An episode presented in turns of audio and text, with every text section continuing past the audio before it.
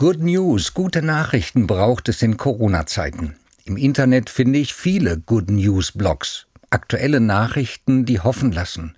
Positivmeldungen von Gutem in der Welt, dass es bergauf geht, vom Licht am Ende des Tunnels, von Hoffnung in der Pandemie und von Geschichten, die Mut machen.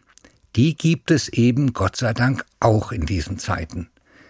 Eine hat mich sehr berührt. Von Solidarität und Hilfe handelt sie mitten in einem persönlichen Drama. Auszubildende in der Berufsschule haben mir davon erzählt. Die schwangere Frau eines Arbeitskollegen erkrankt an Corona. So schwer, dass sie stirbt.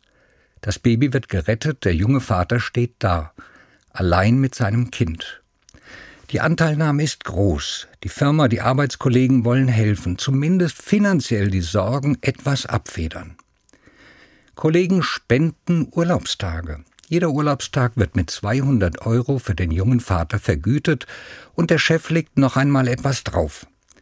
Das schwere Schicksal ist nicht zu ändern, aber das gespendete Geld hilft, vielleicht für eine Haushaltshilfe oder eine Babysitterin.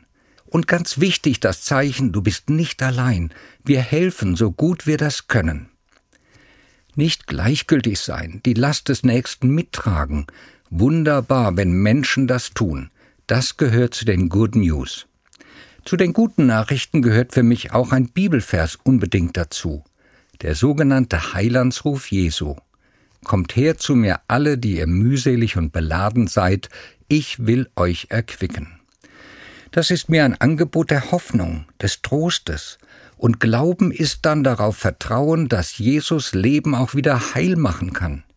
Seit 2000 Jahren ist diese gute Nachricht in der Welt für alle Verzagten, Verzweifelten, vielleicht auch für den jungen Vater mit seinem Kind.